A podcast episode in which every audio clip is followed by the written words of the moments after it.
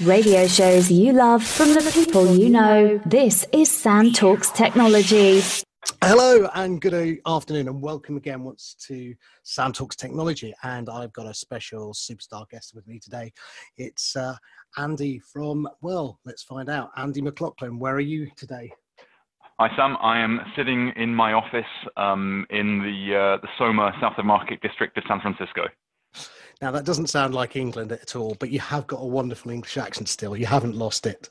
No, no. I mean, I think it's uh, it's kind of a an Englishman's secret weapon over here. You can uh, probably get away with parking tickets and all, all sorts of things. Um, but yeah, I, I, think it's it's also. I mean, I, I, hear myself talk now, and I know my accent's beginning to soften a little bit, but I, am trying to stay true to my roots. Good. Well, look, let's uh, tell everyone a little bit more about you. You are currently a partner at Uncork Capital. Uh, you were formerly the co-founder and CTO, I'm right, maybe, or product manager at Huddle, but we'll clarify that when we go through to it. A company that was uh, based in the UK and in the US, and that was sold to private equity. Um, and prior to that, we'll find out about the rest of your life. So let's start off with what are you up to today? You're at Uncork Capital. What is Uncork Capital, uh, and what do you focus on? Yeah, so we are a, um, a seed stage venture capital firm um, based in Palo Alto and San Francisco. Um, we invest in um, early stage technology businesses, um, and really that covers everything from hardware, software, um, B2B, B2C marketplaces. Um, in the past, we've done a lot of stuff in ad tech. Um, so, you know, I, we would describe ourselves as a, um, a conviction-driven generalist seed firm. Um, and what that what we what we mean by that is we like to lead or co-lead seed deals. You know, our average check size these days is about a, uh, a million dollars, and it's kind of mind blowing that these days a, a seed round could be up to four or five million dollars. So I think when we raised our Series A, back in 2007, that was a $3 million Series A. So this is just kind of how the, uh, the numbers have increased and the, uh, the letters have changed, but you know, the, uh, there's still, still lots of money sloshing around. Gosh, yeah, four million as a seed round. That would have been joyous. Um, but that's again maybe a topic I'd like to cover with you later on, which is the difference between the UK VC market and the US market, and, and, and you know the size and the expectation, I guess. Um, so with Uncork Capital, give us a flavour of some of the companies that you guys have invested into recently. Maybe some that you think are just invested into, and some that have exited that you know people might yeah. know of. Yeah, so the, the firm is 15 years old now. We're currently investing out of um, a $100 million Fund 5. So we've been, we've been in the market for a long time. We've been lucky to have been involved in some terrific businesses along the way. You know, we led the, um, the seed rounds in Fitbit, in SendGrid, which went public and then was acquired by Twilio, um, in Eventbrite, um, which I'm sure people are familiar with. Um, we have had a bunch of other great exits. Um, including companies like Mint, which was a, one of the early personal finance companies, uh, Wildfire, which was acquired by Google for many hundreds of millions of dollars um, a few years back. And then we've got some really exciting up and coming companies, um, Postmates and Poshmark, um, both of which are doing phenomenally well. We have um, some kind of newer SaaS businesses like Front and Launch Darkly. Um, and then to give you a kind of flavor in, in terms of what we're investing in today, um, we are um, we recently closed a deal called Coder, which is a software development platform um, based out of Austin, Texas. We um, we announced recently a company called Crossbeam, which is a tool to to help um, software companies kind of build strong partnerships and monetize those partnerships. Um, but really, what, what we're looking for, and Jeff once said this on stage, and it got turned into a, um, a cartoon that sits in our office, is we're looking for three things. Um, and at the very early stages, you know, the you just never know kind of what a company is going to end up looking like. But what we're looking for are um, a smart ass team building a kick ass product in a big ass market. Um, and put another way, um, because I, I, think you, you also have to kind of think about, you know, if with with all three of those, which is the most important, and, and it really is team. It, you know, team first, vision second, and then size of opportunity third.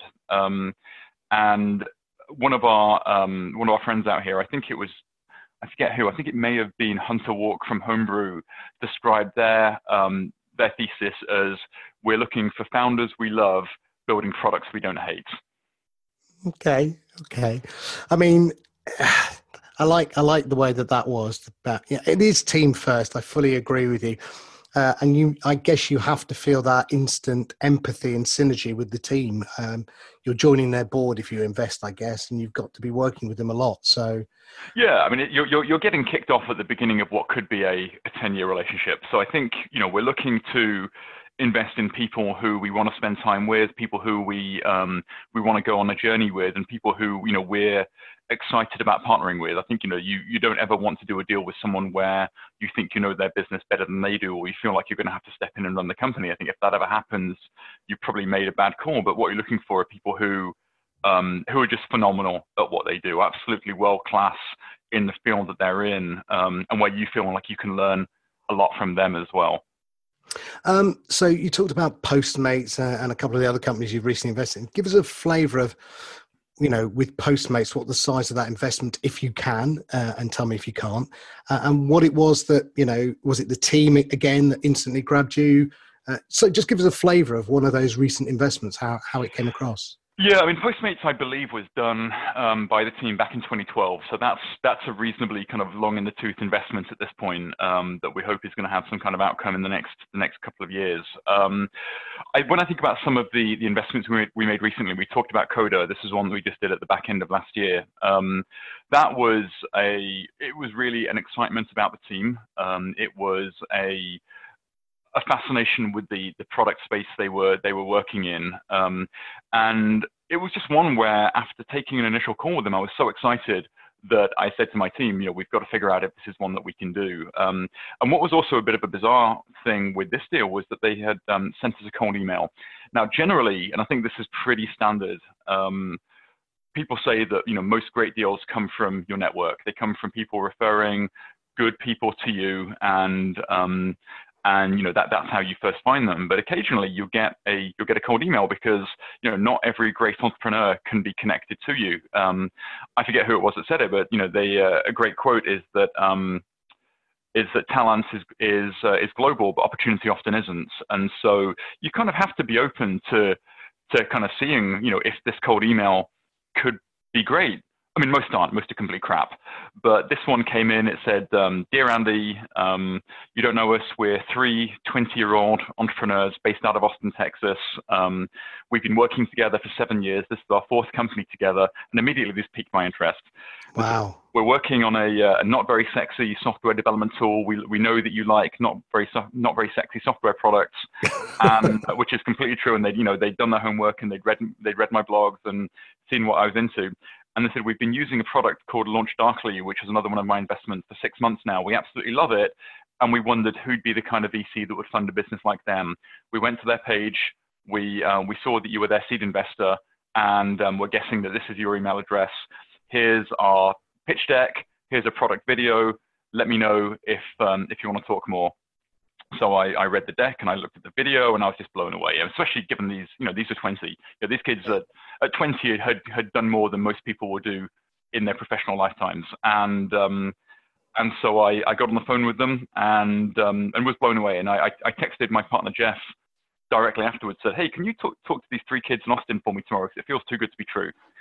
So Jeff got on the phone with them the next day and, and he's like, yep, definitely too good to be true let's have Stephanie, our third partner, meet with them. So Steph, Steph talked to them. She's like, yep, seems too good to be true. You should go to Austin and make sure that this is real. So I hopped on a plane, went down to Austin, met them, met the team. Um, and, you know, it was just, just fantastic. And actually in some really wonderful kind of good old fashioned Southern hospitality, the CEO even drove to the airport to pick me up um, most I'd of the say he should.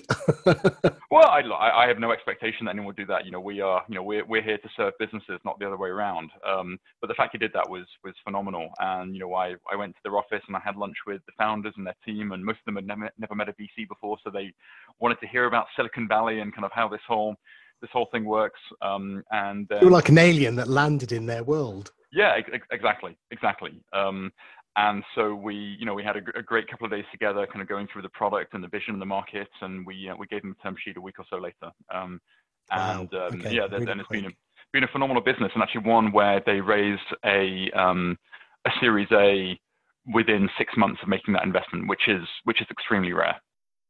Okay, so that that's that's like a a baby unicorn in the sense that that's rare that you got a cold call. It's rare that you would you know do a deal so quick, and it's rare that they got an angel. So they sound like a company that you know certainly people should be tracking and looking at.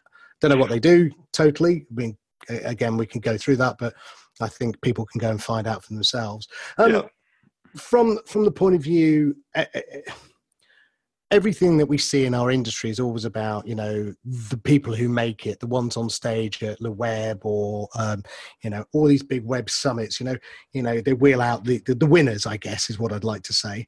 Um, have you seen through your investments you know companies don't mention who they are but have you seen investments that have gone south where you thought now that was odd. I never expected that or, or have you been lucky so far and everything's you know using the american parlance struck out the struck out the, the park you know? Yeah i mean i think that um, any any investor who says that every single company that they've invested in is a winner is either insanely lucky or lying. Um, you know the one of the reasons that you build a, a portfolio of investments is with the knowledge that unfortunately you know 85 or 90 percent of companies won't make it. And by won't make it i mean will return maybe return cash or or less. Um, and there is what people talk about the, the power law of venture, which basically states that 5% of your companies will return kind of 85 plus percent of the, of the cash to the fund. Um, and, you know, with, with kind of fund dynamics, you need, you know, if we have, call it, you know, 40 companies in a fund, you need, you need two or three really big wins to, to make that a good fund, and then everything else is icing on the cake there. But yeah, you know, there will be companies where, you know, whenever we invest, we have to believe that this is a, a big opportunity. You know, it's it's a little bit lazy to talk about you know billion dollar unicorns, but a billion dollars is a nice round number where for most funds, you know, that a billion dollar outcome will return will return the fund for them. And um, you know, you have to believe that every opportunity has the potential to be that big. Um, you have to believe that you know the teams you invest in are the ones that can kind of take it all the way or most of the way, and you have to believe that the um, you know, that there's not going to be some other kind of like macro shift that just that just undermines what they're doing. But of course, right, you know, we're not we can't see into the future. I don't have a crystal ball. Um, and there'll be times where, you know, things just completely blindside you. It could be that, you know, Google launches a competitive product and gives it away for free. It could be that there is some kind of massive falling out between the founders and, um, and it's just kind of uh, irreparable. Or it might be that, um, you know, they, they just could, you know, you're, you're investing in a deep technology business and they just couldn't crack the code to, to make it work as well as it needed to. Um, and so, you know, the, that's just, that's just the game. And I think that, you know, I talk a lot about how, um, you know, as an entrepreneur, it's a roller coaster ride. It's just, you know, ups and downs and ups and downs. And as investors, you know, we live a kind of much more normalized version of that, where it's still hopefully up and to the right, and you know, and there are ups and downs, but they're much flatter than the peaks and the peaks and troughs that an entrepreneur will see. Which, you know, on one hand, you're never going to get the crazy highs, right? You're never going to get the holy crap. You know, we've just sold this company for 100 billion dollars, and, and, you know, everybody's rich for life. But it's also, you know, we don't have to worry about the downside quite so much because if we've done our job and invested in a a good pool of companies, then you know, then enough success will kind of make sure that the, the fund performs. Yeah, I mean, people forget that you are taking just as much a risk as the entrepreneur. I, it's one of the things I used to forget. I have to be honest and say, when I was an entrepreneur looking for VC funding, I, I forget that the risk is two way. You know, me me going to them starting a business was risk, as opposed to staying in the safety net of a corporate network, um, and them investing into me or investing into any startup is their risk because they have to go back to the pension funds or wherever they raise their funding from and say, look, you know, last time we took this 100 million fund, we, we returned X, or this time we didn't. And can we have some more money, please, to go and do it? So, yeah, yeah, yeah, absolutely. Um, you know, and, and, this is why, you know, when things, you know, concern sour in the economy, a lot of VC funds will disappear because I think, um, as you say, the you know they go to their their LPs, the limited partners that invest in their fund, and if they haven't been able to kind of return them cash, which beats kind of an index, then it's unlikely that after a couple of tries they'll they'll be able to do it again. I mean, I, I do think though that the, the, entrepreneurs are certainly taking a lot more risk than VCs because you know you have all of your eggs in in one basket. But uh, but certainly you know it, it, being a venture investor is not for the faint of heart, and it's not for for people who don't enjoy some risk. I mean, I think it's certainly a calculated risk, and it's one where you know hopefully you have some kind of deep knowledge around the sectors you're investing into, so you're not just doing it blindly. But it's um, it, yeah, it's, it's, I think you know, as I said, you know, I I feel like we in this industry are here to to serve the entrepreneurs that we invest in and do everything we can do to make them successful. It's them that's really doing the hard work and you know and, and putting out putting out the most risk. So, roughly, I mean, do you have a set number of investments that you think you, as a partner or as a company, will invest into, or is it, you know, um, we have at the beginning of the fund a clean slate, and it's just how many companies we think we can do. I mean, is it, you know, is it, is it a clear right? I think, given the resources we have, we will invest in ten companies because you've got to be on the boards of those companies as well. So it's fundamentally resourcing someone to be on the board, which I assume is a partner often. That, that yeah, that, that, that's certainly part of it. And there's a few different a few different things to think about as you as as we think about the the number of companies in a particular fund. It's the you know how much ownership in each company do we want to buy. Um, it's how big a check do we want to write. It's how much do we um, do we want to reserve for follow-on investment? So if we invest at the seed round, we want to be able to maintain our ownership at the Series A and B and, and potentially beyond. It's also, um, you know, how much personal time do you have. You know, when you have a lot of board commitments and you have other commitments, you can't keep loading yourself up with new deals because, again, if you're there to serve the business, if you don't have time to serve them, then you're just not doing you're not doing your job and you're doing the entrepreneur a disservice. Um, so you know what we what we what we aim for is um, is to do each partner four or five deals per year. Um, so, you know, one-ish per quarter, and there'll be some quarters where you don't do any, and there'll be some quarters where you might do two or three, depending on what, what lands on your plate. Um, the thing that I, I learned in the time that I've been doing this is that, you know, you never know what's around the corner. And when you're assessing a deal, I think you have to feel you have to feel like you really love it. Is this is this a company and a team that I'm really excited about spending my next kind of 10 years being deeply involved with because if it's not then then you shouldn't do it but if you know if there's any concern there if you tie yourself up with doing a deal, you may not then have the bandwidth to do something that could fall into your lap next week, and who knows what's what's coming around the corner. And I think that um, you know the investors in our funds and the you know the and, and the kind of the general LP base would say that um, you know they would far prefer you to be conservative in your pace and investing than than aggressive. Um, I think you know when you get aggressive, you can get sloppy and you can end up kind of making making mistakes and um, and just getting getting carried away. So, um, you said it there. It was actually going to be my next question, which is: Have you uh, missed out on deals that, uh, for two reasons? One, you know, you just didn't see it on your radar, and another VC's picked up on it. And you gone, "How did we miss that?" Or, or two, you know, it's a great deal, but actually, or it's a great company, but we can't do this deal because we fundamentally are full. You know, you know we have to close the shop, and and sorry guys, but going to have to knock on someone else's door. Have you ever had yeah. that? Oh, absolutely, absolutely. I mean, I think that if you if you don't have you know what what we call the uh, the anti portfolio of companies that you've missed, um, then you know then you're probably not working hard enough and kind of seeing enough companies. The I think there's there's two things. I think there there are the businesses that you don't see, and, and you simply can't you can't see every company that comes along. You know, there are I would imagine at any given moment in Silicon Valley and this counts, you know, for companies who are based in New York who are coming here, or companies from the UK who are coming here, or Europe, or wherever else. There must be thousands of businesses fundraising at any one point, and so you know you simply can't see all of them. So I think what you have to do is try and become quite focused on the areas that you want to invest in, and that could, those could be geographic areas, or stage areas, or business model areas. And even then, I still don't think you can see it all. And I think if there's something that you um, you should have seen but didn't, and it goes on to be really successful, you have to ask yourself why.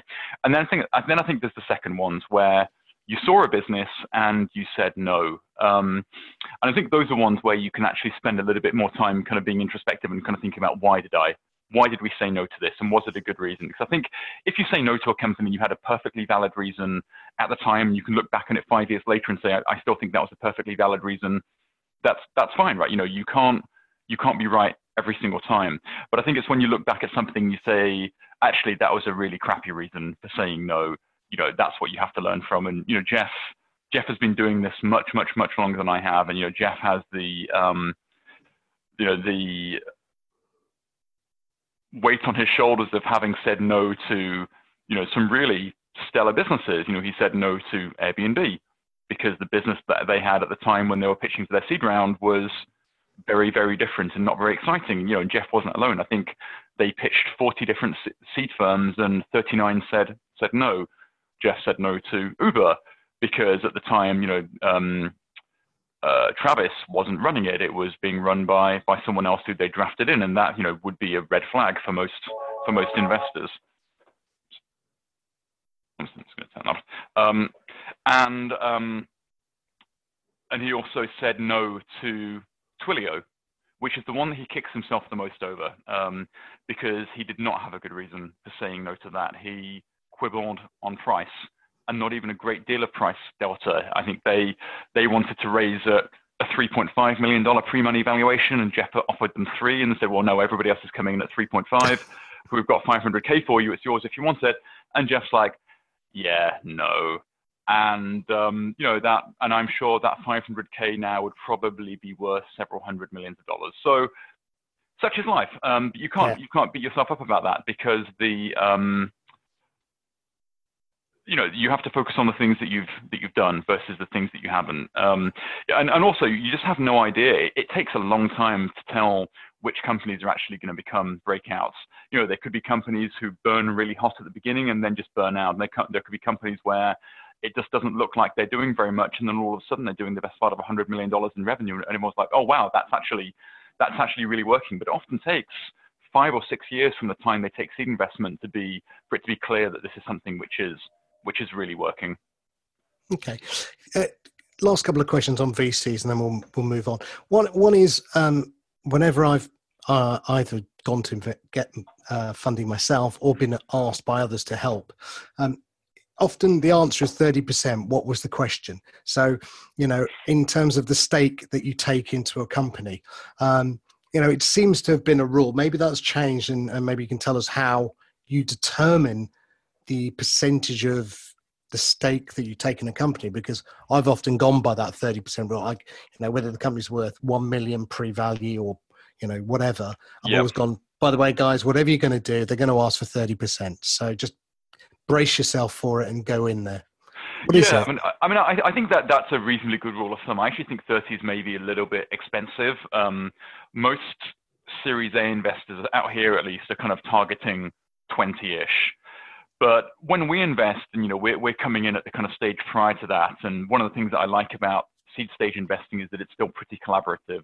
And by that, I mean that if a company is going out to raise $3 million, it's very rare that one firm will put in that whole 3 million. There might be a couple of firms that put in 1.3 or 1.4, and then there's a little bit left for angels and kind of other value add investors. But what that means is you have a couple of smart people around the table versus just just one investor. And you know, for that, you know, the company will often sell you know, call it 20-ish, 20-ish percent. And the, the way that we think about this is not only um, from kind of running the math on our fund, which is, you know, how much of a company do we need to own when, you know, when kind of terminal ownership, when they IPO or get sold, is going to bring in enough cash to return our fund.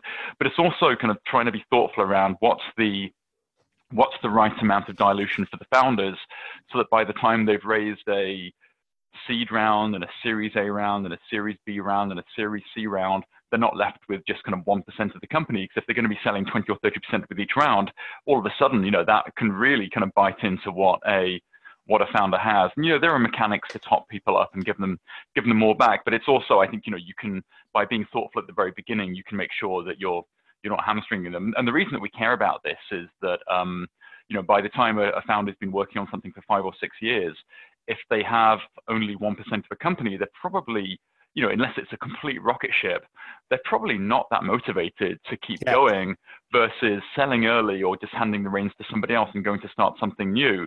Whereas if you know, if you're excited about the founders that you're backing, you think they should be the people who are running something. Don't you know? Really, you want them to to stay as involved for as long as possible, which means kind of having both the you know kind of base salary, but also the equity upside, so that they can you know they can make what you know you think about being a life changing amount of cash when the company finally exits.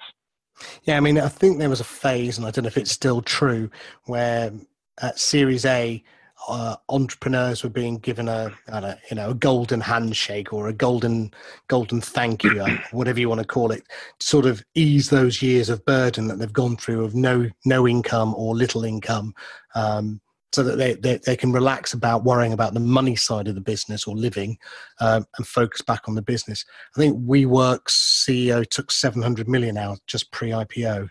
Yeah, I mean, I think that that's a that's a, a bit of a rare case, but it's it's reasonably common for people to take a little bit of money out, and you know, certainly not seven hundred. Yeah, no, I don't think everyone's taking seven hundred million out. No, I wasn't suggesting that. No, but but I think I um, think it's it's fairly common for somebody, you know, their Series B or Series C to maybe maybe take out a million dollars or so, and you know that allows them to potentially buy a house or you know pay off their debt or you know at least kind of have a cash cushion so they're not worrying about money because you know when you're running a high growth business you have a trillion things to worry about but can you pay the bills shouldn't be one of them. Yeah absolutely. I fully agree. Uh, i think entrepreneurs take enough risk in the beginning coming up with the idea trying to raise it. I always say that the uh, the patron saint of uh, entrepreneurs should be the little red hen. Um, who, who plants her seeds and no one helps and then she eventually grows them harvests them crops them and then when she's got the nice warm bread everyone's jumping on board ready to eat happily with her. So that's right. I, so I certainly say little red hen is the patron saint of entrepreneurs. Anyway look um how long have you been uh, a vc because prior to that you started your own startup. So before we go into huddle just last question. How long have you been a vc i don't think we covered that yeah, so I, I joined the firm here in April 2016, so you know four and a bit years at this point. Um, and what what I've heard said, which I completely agree with, is, in uh, you know years one to three, you have no idea what's going on because you know regardless of whether you've come from an operational background or a finance background, as soon as you land in VC, you just realize there are you know, an infinite number of ways which kind of later stage investors might try and screw you, an infinite number of ways in which um, the legals can tie you in knots, an infinite number of ways that companies can go belly up or you know do do well you know and sometimes just completely surprisingly maybe between like years three and six like you know what? I've got this. I know what's going on. I feel like you know i have my hands on the wheel. And then from year six onwards you come back to realizing that you know nothing at all.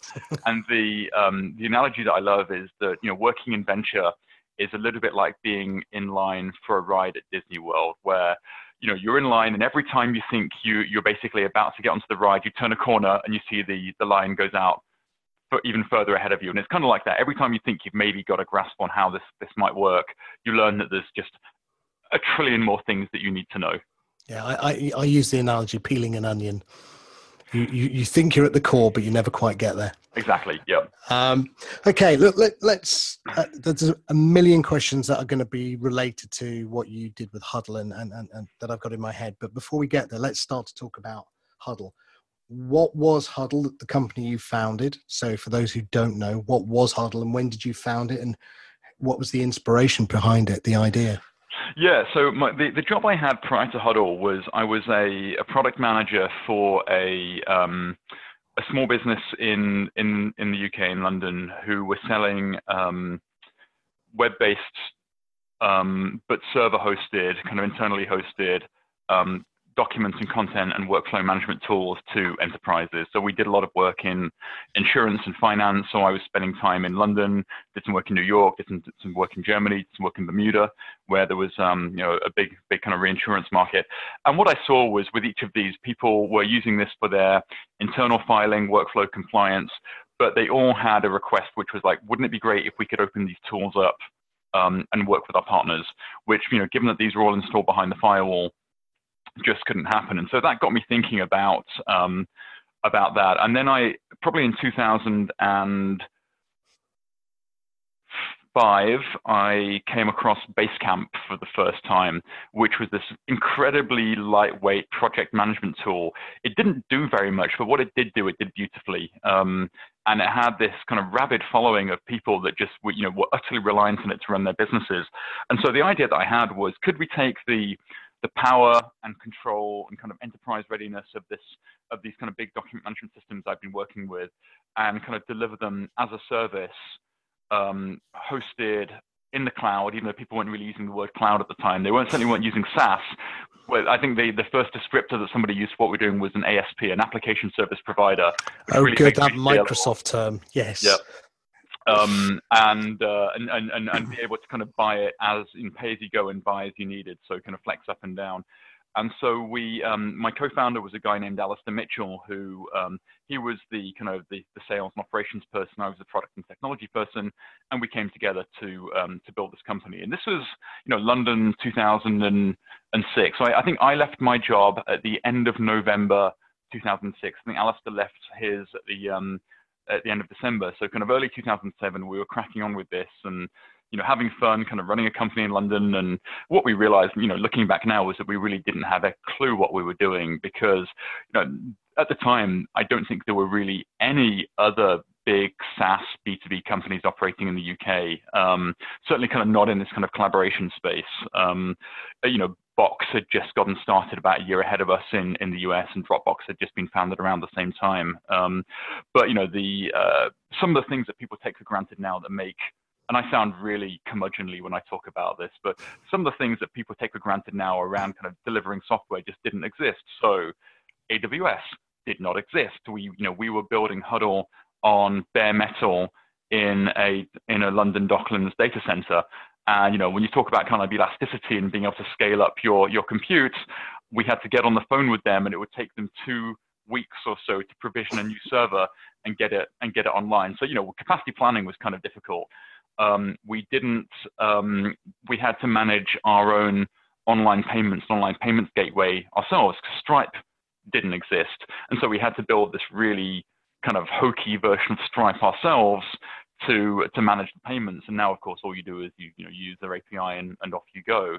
Um, and um, you know we were dealing with browsers that were you know massively incompatible with each other. So that so the front end we built had to work between not only kind of relatively new browsers, but given we did a lot of work with kind of government and enterprise who had these lockdown environments, it had to support Internet Explorer 6, which was just a oh, complete, oh, a complete nightmare. um, and so, you know, and I, I, look back now hmm. and I'm, you know, phenomenally proud of, of, what, what we did because, you know, there was, you know, the lean startup hadn't been written. There was no guidance to kind of what running a startup meant. So we basically had to make all of these mistakes ourselves along the way. And I think, you know, thankfully we probably made more good decisions than bad decisions as we went. But that's not to say we didn't make a lot of bad decisions because we we did. We made dozens, hundreds, thousands of bad decisions almost every week. Um, but you know, it was a it was a phenomenal learning experience. And that business um, started off with, you know, I was in the, the bedroom of kind of a miserable one, one bed one bed flat in Balham, and Alastair had a slightly nicer two bed flat in Wandsworth Town, and we worked out of our. He bedroom. was in sales, that's why. Yeah, exactly. we um, we then got an office uh, not far from Southwark Bridge um, in a depressing little co-working space. And again, this is pre-WeWork when all co-working spaces made you want to kill yourself. Um, then we got a um, we got an office. This was a the kind of the famous Huddle office on Bermondsey Street with the blue gates um, in uh, in an old um, an old factory, which was super cool. Then we had a, a larger office on Silicon Roundabout and Transworld House. So this is the uh, the building that's housed many famous businesses. So we were in there, Moo was in there, Last.fm was in there, TweetDeck was in there. Um, yeah, I think Alicia Navarro might have been in there as well. Uh, Skimlinks was in there. Um, Alex Hoyer's agency was in there. Um, so yeah, it, it, was great. You, would walk up and down the stairs in this building, just bump into people that you knew. Um, and uh, I think for the last probably five or six years, Huddle's been kind of around the Aldgate area and is now in, the, in this kind of beautiful Aldgate Tower, one floor up from from Uber. Um, and the business, you know, we raised 80-ish million dollars of venture capital. We did the first round in the UK in uh, late 2007 with Eden Ventures. We did our Series B with Matrix Partners, which is a um, a US um, investor. We did our Series C with um, Icon Ventures, which is another kind of Silicon Valley VC, and then we did our Series D with a, a late-stage European firm. And you know, all along the way, you know, we we were kind of along for the ride and just kind of see how far we could take it until you know one day like, oh wow, we have you know 200 people in the company and it's doing you know tens of millions of dollars in revenue. This is actually a a real thing. Um, I look back to you know sitting in the slug and lettuce in um, in Clapham Junction with Alastair, trying to figure out how the hell we were going to pay ourselves and, and make it happen. And um, you know, back in 2007, it, it was a, a, really a really phenomenal journey. And um, what, what's what's also great is you know not building the company was great, and I think having the that experience, but the people you get to spend time with, and the people you get to meet. And I was just in London last weekend for a, a wedding of, uh, of two people who had actually met working at, at Huddle um, five, five or six years ago. So there were a bunch of of huddlers there. Um, it was a really a really phenomenal phenomenal day out, and I think the fact that the you know the business was such a big part of their story was very touching. That's brilliant. Oh, I love that. Um, so you and I met though what in 2000 we were trying to work this out 2000 2007 um, at one of the first open coffee meetups. Um, those wonderful things yes. and um, and you know what's funny is I think about the people that I met that same day um, and these are people that I still see on a pretty regular basis out here. There's a a guy called Immad Akhund who um, had a, a company called RevMap which was like an early Yelp type site and he then he worked on something else, and then he went to started a company called HeyZap with Jude Gomila that was in one of the early YC batches. They sold that company a couple of years ago, and now he's working on uh, a business called Mercury, which is a a B2B bank funded by Andreessen Horowitz. Um, wow. Okay, that's a nice investment. I met Sumon Sadhu, who um, who oh, was oh, yes. involved in Seedcamp and is and then was at Quid and is now doing doing his own thing out here. And, and actually, one of the, one of the things that, that is nice about being in San Francisco is there's a lot of Brits out here. So you know, if you ever get tired tired of kind of the um, American kind of competitive high fiving and you know like like positive enthusiasm all the time, you can go and you know it's relatively easy to go and find some Brits and get get kind of grumpy about stuff and do sarcasm. Yeah, yes. exactly. Yeah. So yeah, so uh, I do remember. So we met at that open coffee, and um, we had a, chat after.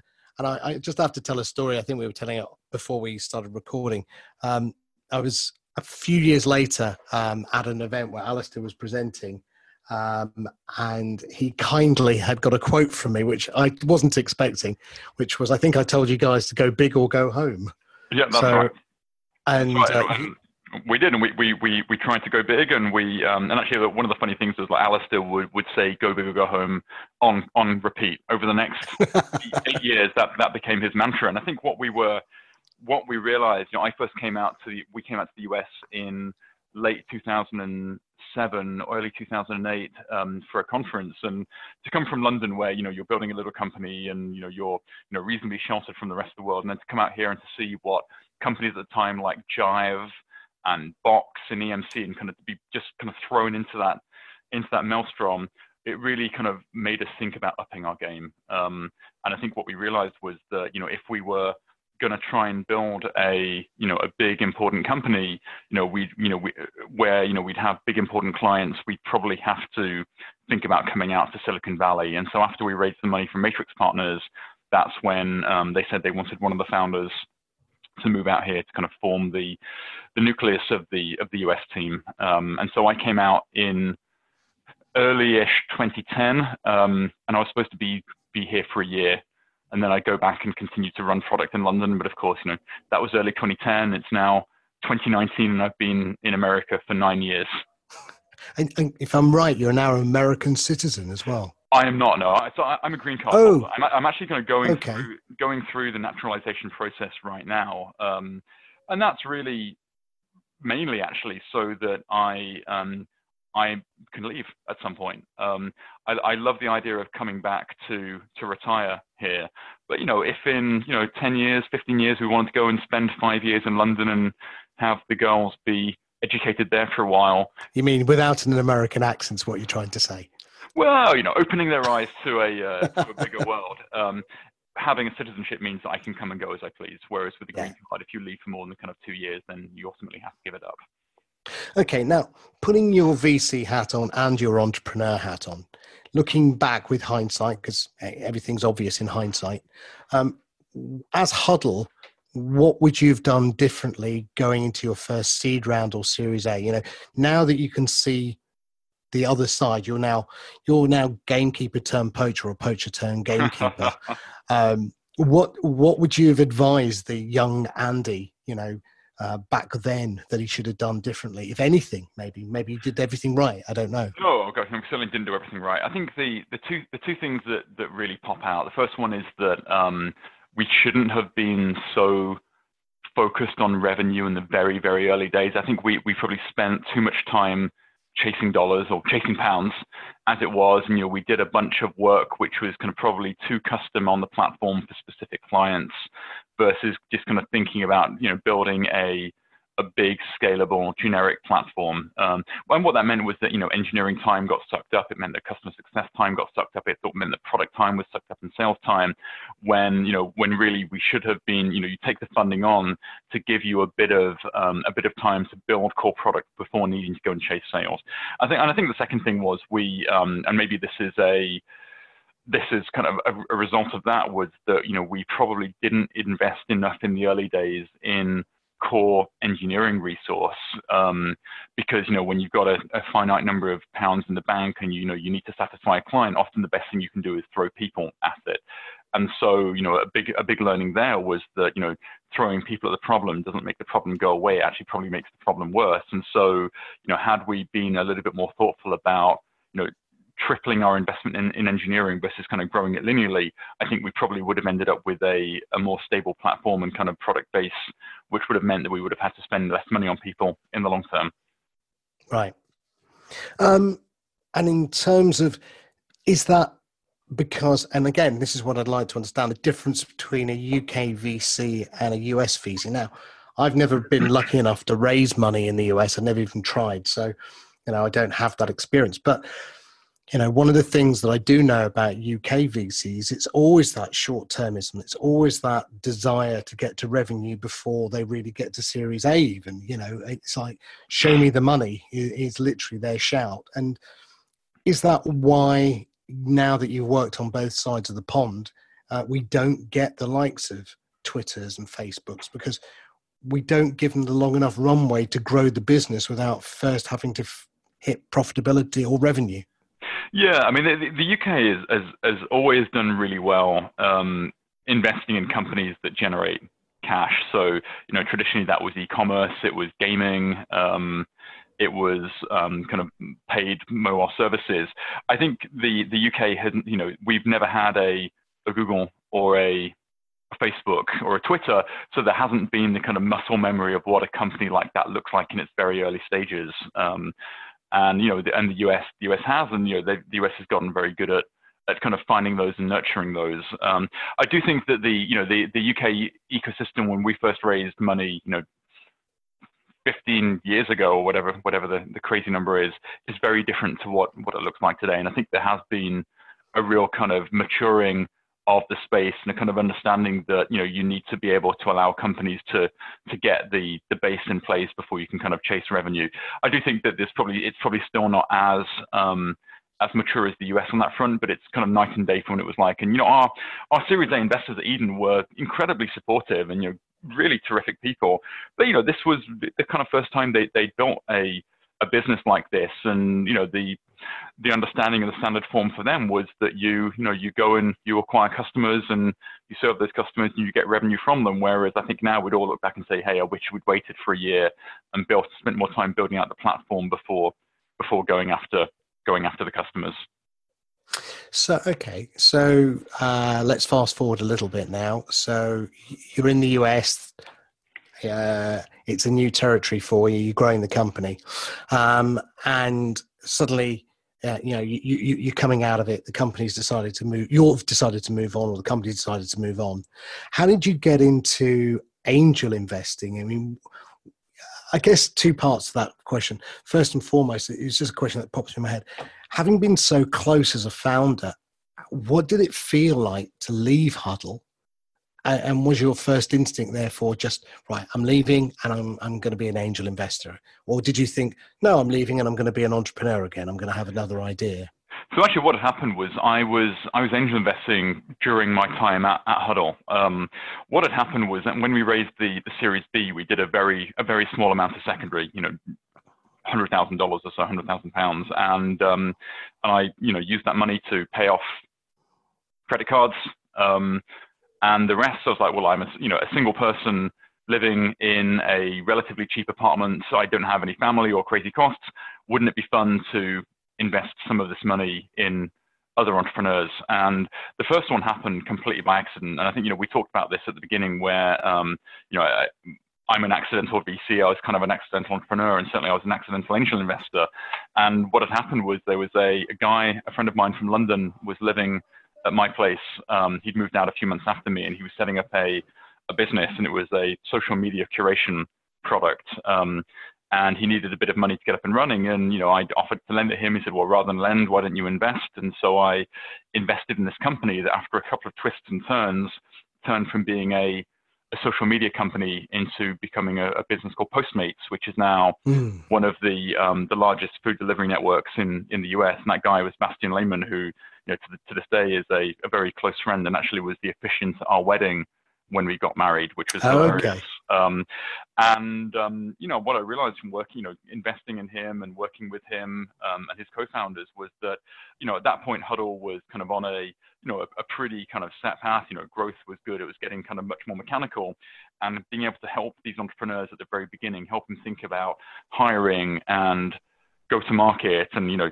basing themselves in San Francisco and immigration and visas and setup, all the stuff that we'd learned along the way, kind of through, you know, just kind of trial and error, you could help people, you know, save days or months or weeks by by just kind of pointing them in the right direction. And and what I realized was I just got a ton of utility out of that. I really enjoyed it. So it became it became my my hobby. So I was I'd work at Huddle in the day and I'd do angel stuff at night. And I think in that first few months I invested in Postmates. I invested in Secret Escapes. I invested in a company called Wazoku, which is in the UK, which is a former Huddle person.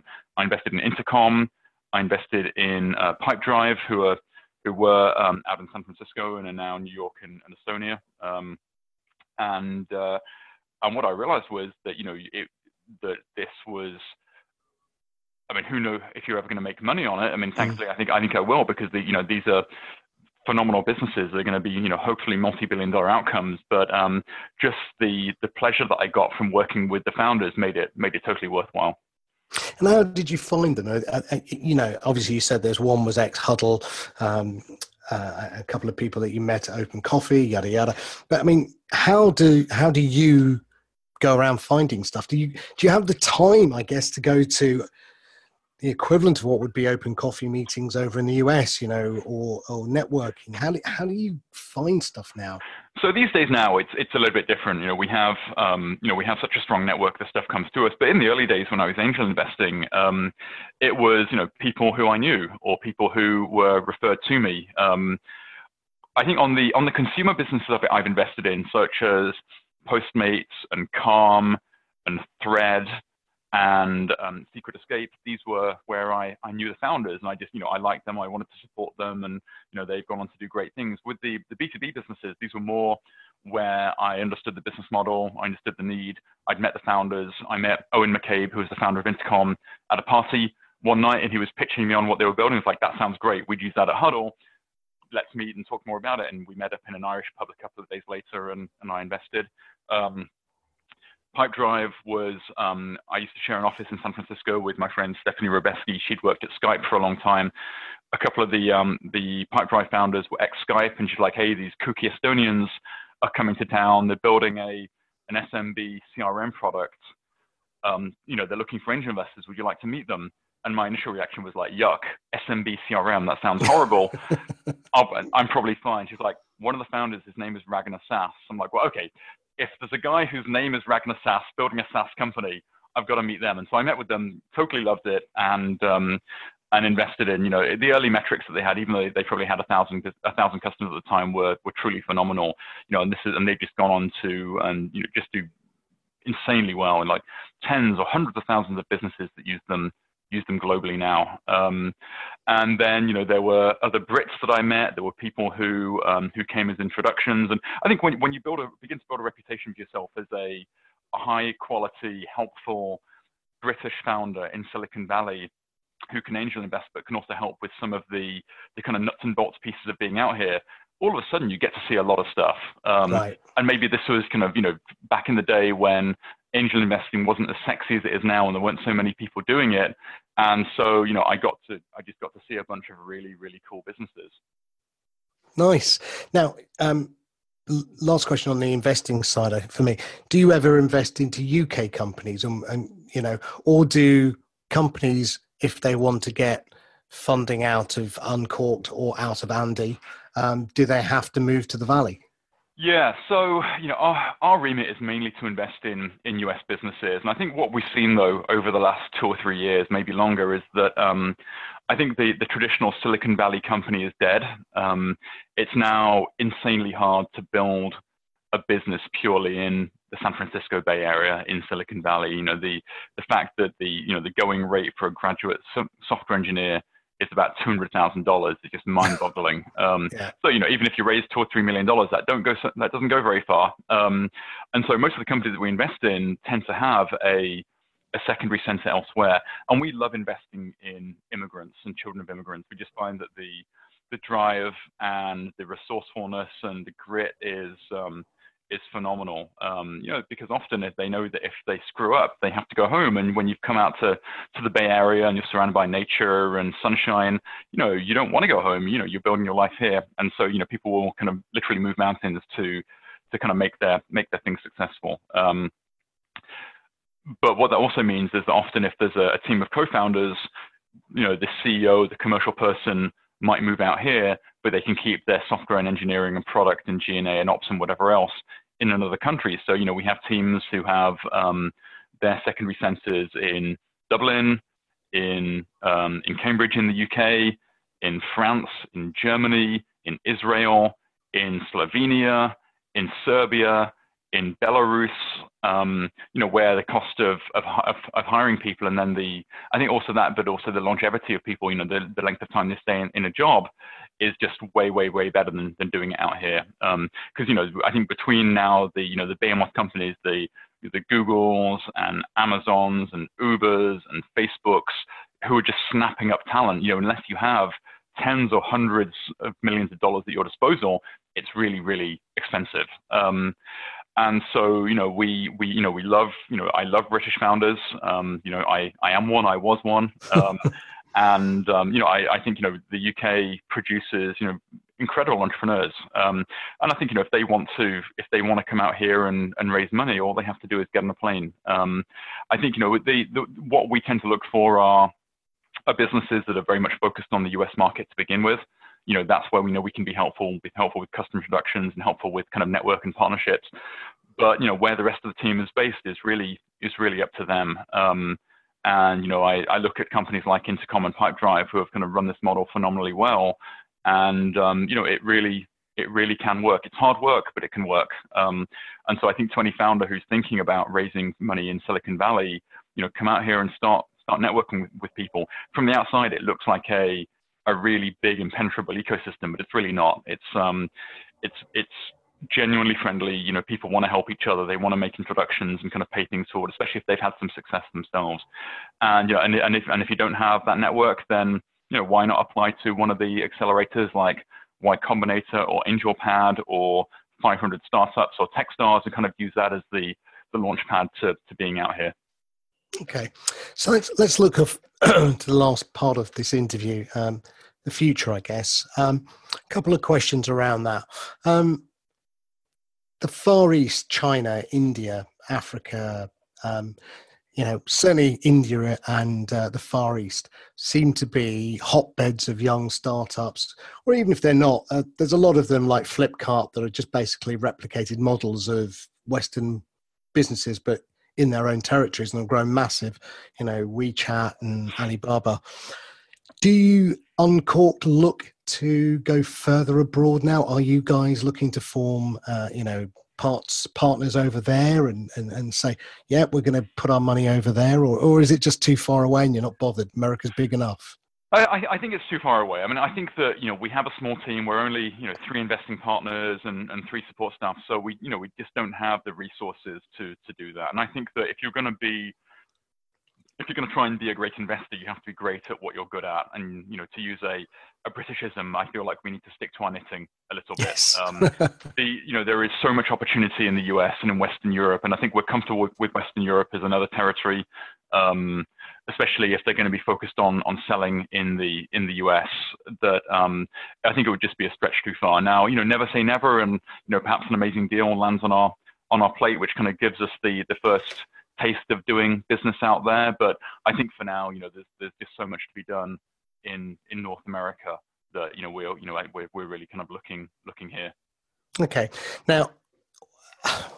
I guess VCs get what I call buzzword bingo. Um, uh, you know, pitches that come to you with AI, chatbot, IoT, Uber for uh, X. Yeah, yeah, all of that. I mean, you know, do you just roll your eyes or do you just have a little private conversation game in the background. You know, if I was in your place, I would. I'd little, I'd have a little chart sat there behind my laptop, going, "Yeah, they're going to say it. Go on, say it. Say AI. Go on, do it."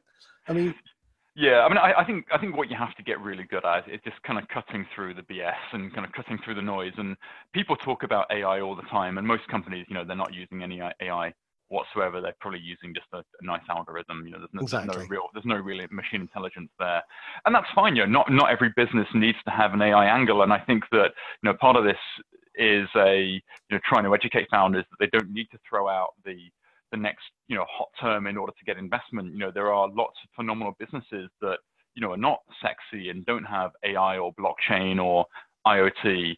Um, and that you know all you do is you is, you know you risk making yourself look like you don't know what you're talking about if you if you put those in, into the pitch. Um, and frankly, you know, if I see something that talks, you know, if, if I ever see the words AI and blockchain in the same pitch, that's an immediate pass because right. that just doesn't make any sense whatsoever.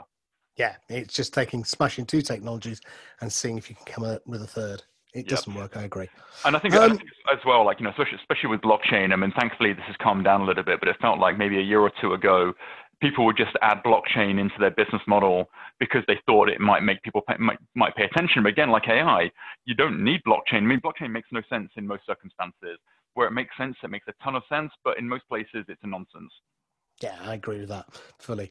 Okay, so the future for Andy. Um, hopefully, fingers crossed, in the next two days, you're going to be a new daddy. I mean, you're you're a daddy already, so congratulations and good luck with that. Thank you. Um, so there goes any more sleepless nights. Um, um, but going forward, you know, will you ever come home? Do you consider the UK still home, or is now home really the US? Yeah, you know, it, it, so I was in London last weekend, and it certainly still does feel like home. But I think the you know the longer I've been away, the more the you know the Bay Area feels like home home. Um, you know, my family are here. You know, our home is here. Um, but you know, we, you know, I, I'm I'm British. I will always be British. I, lo- I love going back, and you know, I, I could see a I could see a future where at some point, you know, we we talked about this earlier. You know, we go back because we want to have the girls experience life in the UK. Um, and uh, but you know, for now, you know, I, I feel like the you know this is still today maybe maybe becoming less and less so, but still the center of the universe for for venture and still the place where I can learn my craft better than than anywhere else. And I think you know the argument would be that at some point you know I could go back to the UK and kind of you know practice my craft there. But um, but I think for the time being, you know, no no plans. Um, your life is life is pretty good out here, okay. and, I, you know, and I would love to spend more time back in the UK. And I think well, you know, we're planning on going back again next summer, so everybody can meet the uh, meet the new arrival. But um, I think in for the next few years, kind of my my professional life will be will be here. But who knows? Okay. Who knows?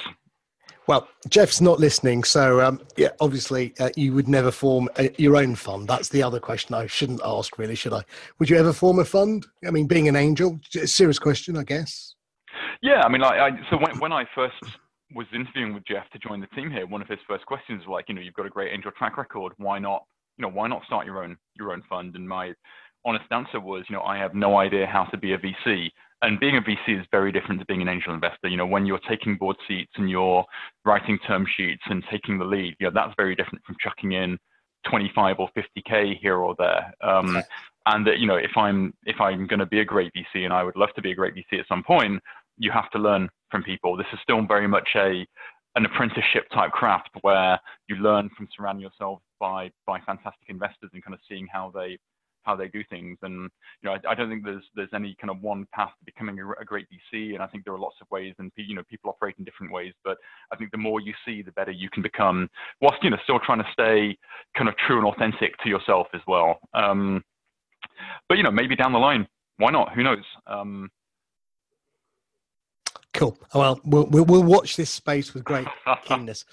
Andy, can I just say thank you very much for your time? And, and, just on a personal note, it was really great meeting you back in 2007 and watching your growth from afar as I was. And uh, congratulations to both what you did with Huddle, but obviously what you're doing now with Uncork Capital. It's been amazing. Well done. Thanks, thanks Sam. I appreciate that. Take care. We'll see. Uh, we'll see you all next week. Speak to you soon. Sam. That show was amazing. To listen again, please visit our website, marlowfm.co.uk, or visit our Facebook group, Sam Talks Technology. And now you can subscribe on iTunes. Never miss a show again. See you next week, same time, same place.